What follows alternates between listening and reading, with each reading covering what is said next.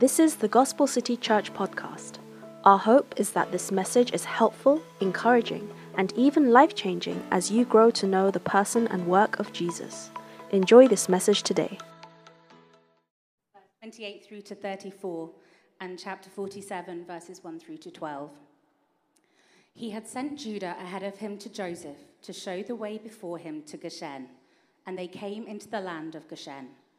Then Joseph prepared his chariot and went up to meet Israel, his father, in Goshen.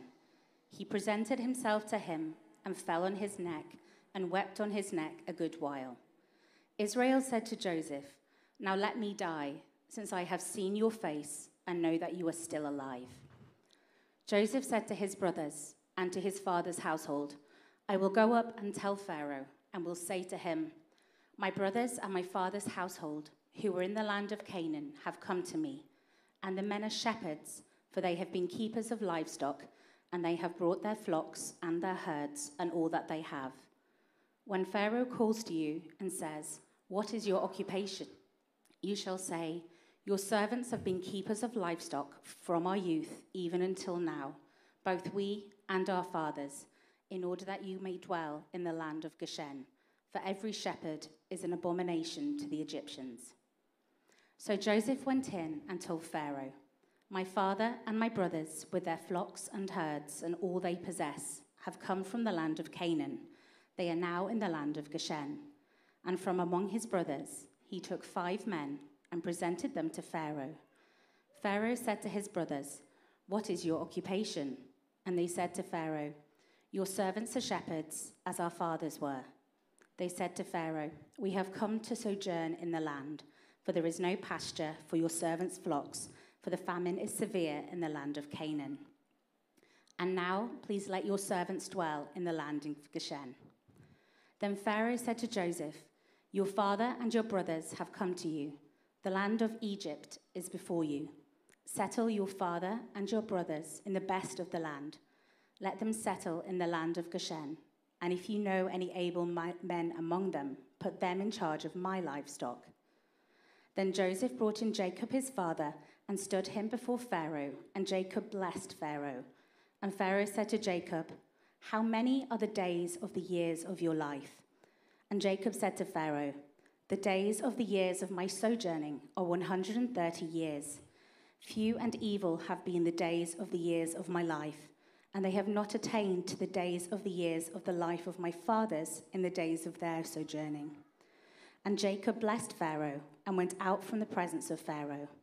Then Joseph settled his father and his brothers and gave them a possession in the land of Egypt, in the best of the land, in the land of Ramesses, as Pharaoh had commanded. And Joseph provided his brother, his father, and all his father's household with food according to the number of their dependents. Amen. Amen.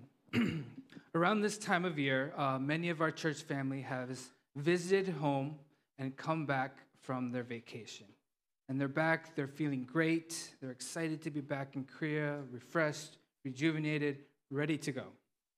Months pass, and almost without fail come March and April, and I always hear, I'm ready to go back home. It's tough. It can be tough living as a foreigner in a foreign country. And some of you, you haven't been back at home for a while now, and you've been feeling this for quite some time. You want to take a break. The journey has been rough, it's been difficult, there's been ups and downs, and you want to visit home. Likewise, for our Korean friends here with us today, this is your country, this is your home, but this is a feeling you can resonate with as well. For our Korean men that are here with us, most likely you served in military duty. That was a very rough journey for you, I'm sure. And during that time, those two years away, when the difficulties came, you were thinking, oh, I wish I could be back home. Our spiritual life is no different. We look at this idea of sojourner, being displaced from our home and longing for that home. The spiritual reality for us as Christians is that we are also on a similar journey. This world is not our home, but we are on a, on a journey to our true home. And as we look at this passage in the life of Joseph, we will learn truths that God has given us about our sojourning that will help you on your journey. We're going to look at four different things uh, in today's passage. We're going to look at the longing, the call, the provision, and the blessing. For our sojourning, there is a longing, a call, a provision, and a blessing. So let's begin with the longing. We are in this point, at this point in the story of Joseph, what is going on is Joseph, after being sold and betrayed by his brothers, he makes it to number two in command of Egypt, and a famine has come upon the land. And his brothers, in order to help survive and keep the family alive, they stumble into Egypt and they reunite with Joseph. Joseph invites his entire family, the nation of Israel, only 70 people or so at the time, to come live in Egypt. So, this is a story of the nation of Israel about to begin their sojourning in the land of Egypt. But before we get to that, what we have are, is a story of the reuniting of Jacob, his uh, Joseph. Jacob is father, Joseph's father, after 22 years of being separated. Now, this is a big day for Joseph. Could you imagine this? Joseph is adored by his father, so much so that his brothers are jealous. They hate him. They plot to kill him, but rather instead, they sell him off into slavery. And Joseph then sojourns into the land as a slave. He works his way up to number two. About 22 years has passed, and he is about to meet his family. He's about to meet his father. Could you imagine the emotions and the feelings he's going through? Most of us here are in Korea voluntarily. And when we get to go see our parents in the summer from a year from now, we get so excited and we're so happy. But imagine if you're forced here against your will, cut off all contact, thinking that you'll probably never see them again. And they come and arrive at Incheon Airport. You would be overwhelmed. You'd be so high. There would be so much excitement. And let's read how the, the reunion went in verses 29. And then Joseph prepared his chariot and went up to meet Israel, his father, in Goshen. He presented himself to him and fell on his neck and wept on his neck a good while. Israel said to Joseph, Now let me die, since I have seen your face and know that you are still alive. The reunion, you can just feel the joy, the closure that has come between Jacob and Joseph and in their relationship. And at this point in J- Joseph's life, there is so much closure right? Like we said, he started off as a slave. He worked his way up to the top servant in one of the Egyptians' household, but then gets falsely accused and gets knocked back down to a prisoner. And through God's providence and grace, he makes it back up. He climbs that corporate ladder again, and he's number two in all of Egypt. It's like the vice president of Egypt. So his career has come to a good closure, right? He's in a good place. He's happy about it. And now, the relational troubles that he was having. He was separated from his father. He was betrayed by his brothers. But now they come, they have this great moment of reconciliation, there's forgiveness, and he gets to see his father. There's resolution there. It's come to a nice fairy tale ending. But yet, there's still a tension in Joseph's life in this passage. He is still a sojourner. Joseph is not living in the land that is promised to his people by God. In fact, his entire peoples are about to enter into Egypt, and they'll have to suffer in the land of Egypt, just as Joseph had to suffer. And it's only after that God will then lead them out of Egypt and into the promised land. It seems like everything was coming, it was wrapping up well, but another tension has come up. And so often it is the same with our lives right? We face a challenge, a difficulty, a trial that comes our way. And we're overburdened, we're stressed, we're worried, we're full of doubt. And by God's grace, we get through it. It comes to a closure.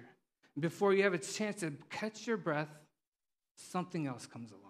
There's another tension, there's another challenge, there's another difficulty, and there's a reason for this. It's because this world is not our home. This is not what we were meant to be. The reason we can't have true, uninterrupted peace where everything is perfect, the reason why we can't find ultimate rest in this life is because this world is not our home. I spent a lot of time moving back and forth between uh, Korea and the US. Um, about half my years, uh, and I've moved back about a total of eight times, too many times to count. And no matter how used to Korea I get, no matter how much I enjoy living here, there are things that happen along the way, the things that only happen in Korea that get me homesick, things that I just find really challenging. Sometimes it's cultural, sometimes language barriers, filing taxes is such a headache, if you guys know what I mean. Um, there's these things that happen, these tensions, these difficulties, and when they happen, it just makes me think, oh, I wish I was back in the US. And that's the same for our Korean friends here today. Mentioned, we mentioned the military as well. You go through some very difficult days there. And when that hardship comes, what do you think of? You think of your home. You think of the food that your mom cooks you. And you want to be back there. You yearn for it. If you're a Korean lady who hasn't been to the military, this is something you can resonate with as well. If you spend a long period of time on vacation overseas, you're enjoying the food, the culture, uh, and all the sights, and all of a sudden there's a tension. There's a tension in your stomach. You want that Korean food. You want that kimchi. And so you find that Korean restaurant, and doesn't matter where in the world it is, right? Because there's a Korean restaurant wherever you go. And, and you long for that peace of home. As we live in this world, we're going to face tension. There's going to be difficulties, there's going to be trials. And when we do, it teaches us that there's a deeper longing in our heart. It's showing us that we're longing for a perfect home, a world that we were made for, not this one here. When we were created, we were created to live in the garden with God. We were created to live in his presence, to be known by him, to enjoy Him, to live for Him, and to love Him. And it was perfection, it was paradise. And then sin came in, got us kicked out of the garden. Sin broke our relationship with God, and we became spiritual exiles, spiritual orphans. no matter how we try to, how much we try to settle down in this world and make it our home, you're going to realize that you are never going to be satisfied. The longings of your heart will never be satisfied. Paul describes this tension that we live in, this longing that we have in 2 Corinthians 5 4.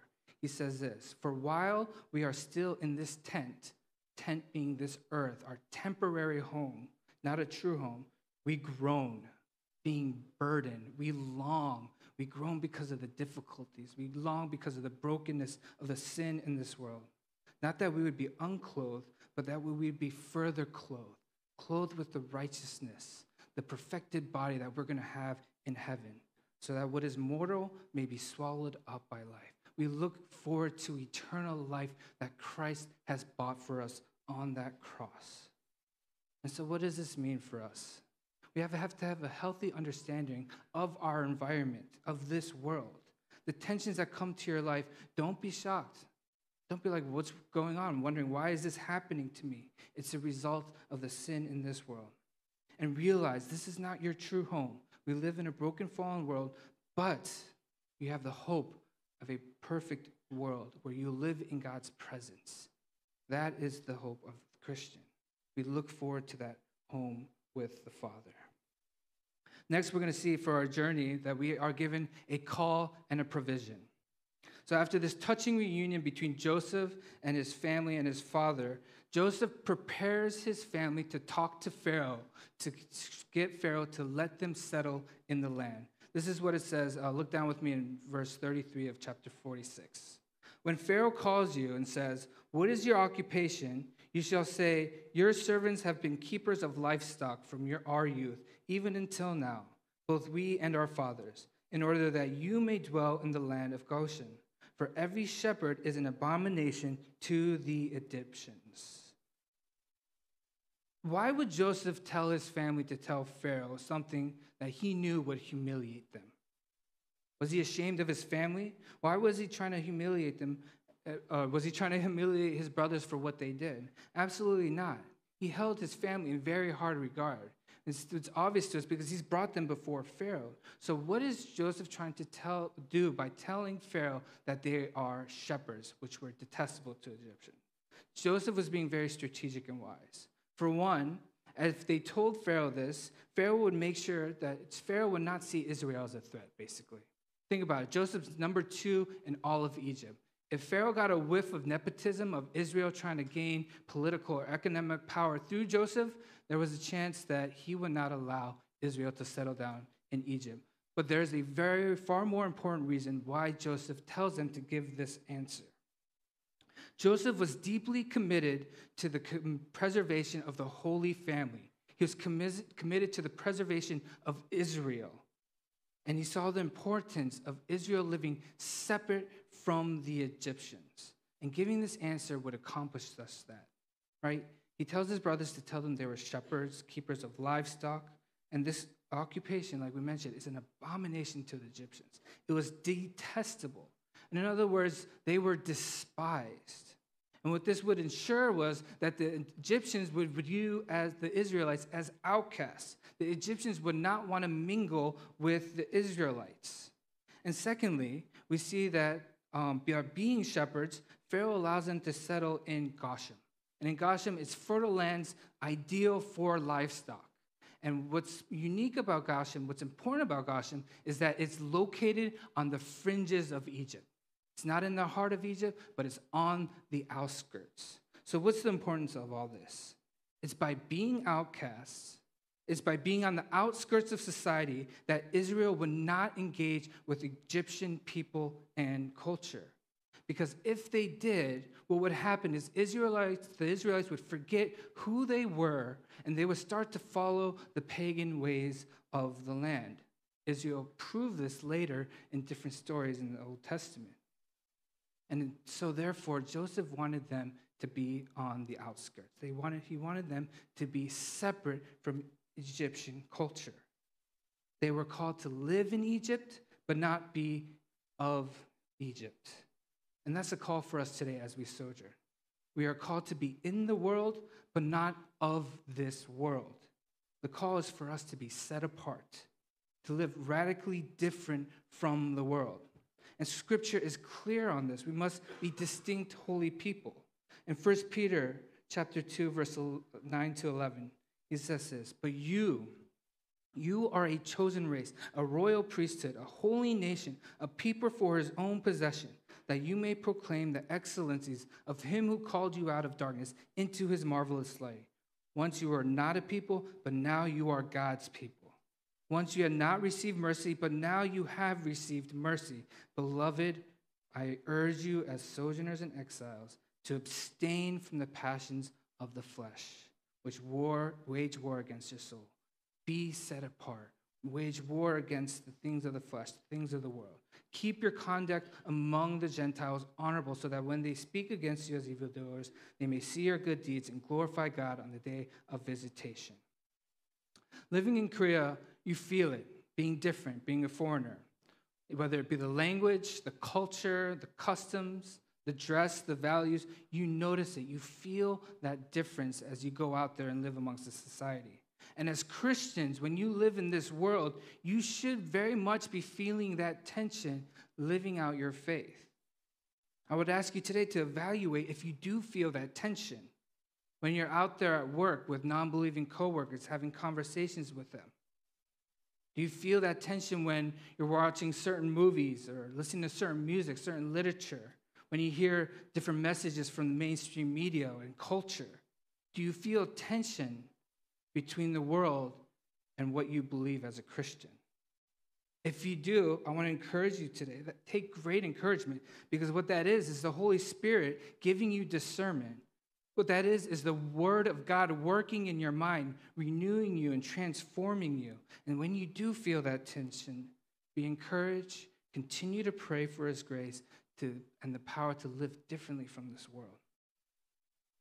Or perhaps there are areas in your life today where you feel the tension, but yet you're complicit and you just go with the current and you follow the ways of this world. And today I would encourage you to take a moment to, ref, to repent, ask for forgiveness, and ask for that power to live boldly and differently from the ways of this world. And there are some of us here today, perhaps, that we don't feel any tension at all. We can see the values of this world, the goals of this world, and the purposes, and we feel no tension at all. And we're completely comfortable following the current. And that, if that is your case today, I want to encourage you to pray before God. Ask Him to show the ways that perhaps maybe you're compromising with the Word. Ask Him to show you the ways that maybe you're not following Him, but you're following the world instead. As a Christian, Christ died for you to give you life. And he accepts you just as you are. But he died for you not to leave you as you are, but to make you radically different. to make you a holy people, a nation of priests. That is our call for us on our sojourn to this world. It is to be set apart as his people. And then next, we're going to look at is the provision. And we put these two things together the call and the provision because they're closely related. Going back to this idea of preserving Israel as a nation. And it's not just an individual that's being called to be set apart, it's an entire nation. It's a community of people that are called to be set apart. And what God has done for this group of people that are sojourning to Egypt, what He's done for Israel is given them their own plot of land, Goshen. And it would be in Goshen where the community of God would grow, they would flourish and live as His people. And it would be in Goshen where the and, and eventually, as Genesis comes to an end, and we go into the book of Exodus, what we're going to see is that happens. Israel grows, it flourishes, and Pharaoh sees them as a threat now. And what does he do? He makes them their slaves. And hundreds of years of hard work and labor and suffering will come upon the Israelites. But God would then send someone to deliver them from the land of Egypt. And it will be in Goshen that God's people is protected and preserved from the plagues that would wreak havoc in Egypt. You see, Goshen is a type, it is a symbol of the church. It is pointing us to something. As we read the Old Testament, we will find that there's people and places and things, uh, symbols and types that will point us to the New Testament, that will point us to Christ. And Goshen points us to the church. It is the church where God protects and preserves his people, just like he provided Goshen to protect and preserve the Israelites in Egypt. Our sojourning is not meant to be done alone. It's to be done in Goshen. It's meant to be done in community with one another as a church. That is his provision for us in this journey. We're called to be set apart, to live radically different from the world, and we can do this through his provision, the church, the community of God's chosen people. So, to live a life that is set apart, that's called to be radically different, yes, we need the Holy Spirit to empower us, to give us the strength. Yes, we need the Word to daily renew our minds, but we also need this community. Because it's in this community that we are strengthened, encouraged with other believers, but it's also the place where we're corrected where we see where we fall short of the standards God has given us. And we are then encouraged to be holy and set apart. There's a famous German poet um, and philosopher his named Johann Wolfgang von Goethe. And he says this Tell me with whom you associate, and I will tell you who you are. And this is so profoundly true, whether we want to admit it or not. The way the people that we associate has a huge impact on who we are. And we, this is most prevalent in our dating, I think, right? When you're first dating someone and you're really getting to know them and you realize they love having a nice hot tea and cuddling up with a book. And all of a sudden, what do you love to do? Have hot tea and cuddle up with a book. Even though you haven't been to a bookstore in 10 years, somehow you start to love that, right? They love cats, and so do you, even though you have a deadly cat allergy, right? That's what happens when we start dating someone.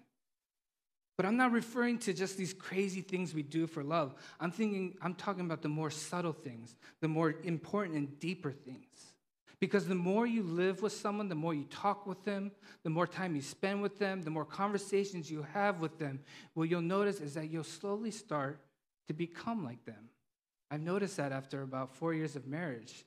I, I have a lot of mannerism and, and speech patterns that reflects things I've learned from my wife. It's natural for us to start becoming and who uh, like who we associate with.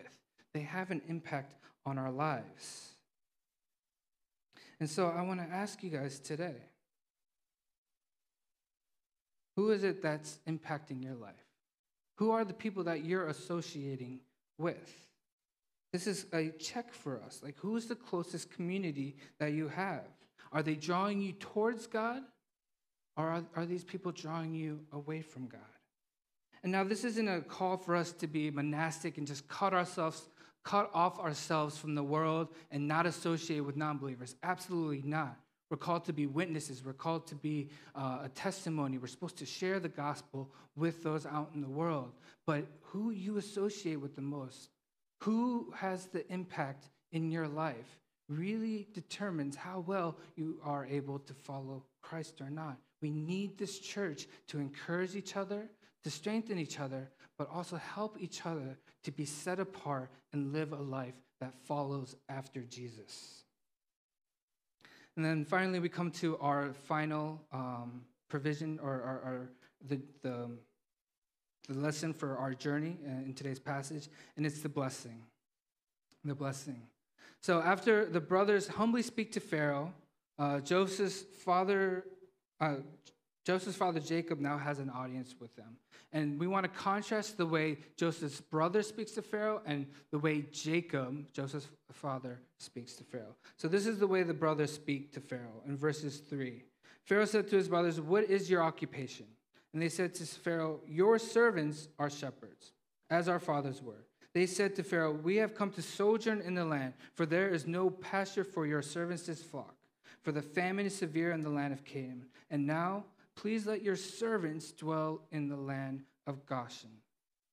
The brothers refer to themselves as Pharaoh's servants three times in this passage, signifying that they are in a lower position than Pharaoh. And rightly they are. These are just humble shepherds from the small nation of Israel talking to number one Pharaoh, the, the, probably the most greatest, richest country in that time. They are in a lower position. But then notice the way Jacob and the way he talks to Pharaoh, starting from verse 7. And then Joseph brought in Jacob, his father, and stood him before Pharaoh. And Jacob blessed Pharaoh. And Pharaoh said to Jacob, How many are the days of the, of the years of your life? And Jacob said to Pharaoh, The days of the years of my sojourning are 130 years. Few and evil have been the days of the years of my life, and they have not attained the days of the years of the life of my fathers in the days of their sojourning. And Jacob blessed Pharaoh and went out from the presence of Pharaoh. Again, think about what is happening in these verses. This is Pharaoh, the leader of the free world. And later we'll learn that Pharaoh, he's going to own all the lands in Egypt as the people sell off their lands to him in exchange for food to survive the famine. He is extremely wealthy and he's extremely powerful. And here comes Jacob. Let's look at how he describes himself. He says he has a life of sojourning, and so did his fathers, Abraham and Isaac. Jacob owns absolutely no land at all. He owns a small little plot in Canaan where he would bury himself, and that's it. His entire life was a life of moving around and not possessing any land. Jacob also refers to the days of his sojourning as few and evil. Few and evil were his days. He's referring to the rough life he had. Right? If you look back on Jacob's life, he was the second of twin brothers. His brother was Esau. And his father loved Esau more than him. And so Jacob was always jealous. And what he did was lie to his father, stole his older brother's birthright, and Esau ended up hating him. Jacob ends up running for his life because he's scared his brother would kill him. Jacob then goes to live with his um, uncle Laban for seven years. He works for Laban in hopes to marry one of his daughters. Laban lies to him, deceives Jacob, and then he has to work another seven years to marry the woman he really loves, Rachel. And so now he has two wives, sisters who hate each other, are always in competition with each other. Husbands, imagine that, the headache that would have come from that. Jacob had a rough, difficult life. He was a deceiver. He was deceived. He owned no land, no property. He'd been sojourning his whole life. And yet, Jacob comes along. He meets Pharaoh. He doesn't refer to himself as your servant. And in fact, he talks to him as an equal. And more than that, he blesses Pharaoh, which shows us that Jacob considers himself at a higher position than Pharaoh. And Pharaoh receives that blessing, acknowledging that, that Jacob has this higher position over them. So, what does Jacob have over Pharaoh? Against the man who has everything, of all the treasures, of all the power uh, that anyone could possibly have. Where does Jacob get this confidence? Jacob has God's blessing. Jacob has God's favor and God's presence with him. Before Jacob set off on his journey, this is what it says in uh, the beginning of chapter 46. This is God speaking to Jacob. He says to Jacob, I am God, the God of your father. Do not be afraid to go down to Egypt, for there I will make you into a great nation. I myself will go down with you to Egypt. I will be with you in your sojourning, and I will also bring you up again. And Joseph's hand shall close your eyes. God is promising his presence and his favor upon Jacob in his sojourning. Jacob has God's blessing, and thus he has something far greater than Pharaoh could ever possibly possess. And Jacob blessing Pharaoh is highlighting the unique blessing given to the world through the Israelites, through Israel. And eventually, the promise that Israel would bless the world would be fulfilled in Jesus Christ. He would be the heavenly soldier that comes down into this world, leaving the glory of his home in heaven. And he would come into this perishable, defiled, fading world that we live in. And he would live a life that we could not live that perfect life, holy and set apart to God. And he would pay the price of our sins on that cross. Third day, he would resurrect from the dead defeating sin and death once and for all. He would ascend to heaven. And for those who believe and trust in him, he prepares for us the home we truly long for. That is the blessing we have in Jesus Christ.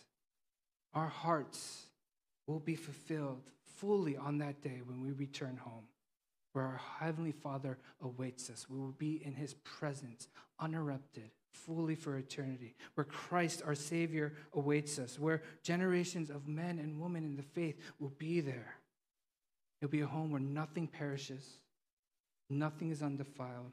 It'll be unfading glory, no more sin, sickness, and death. So give yourself to Him.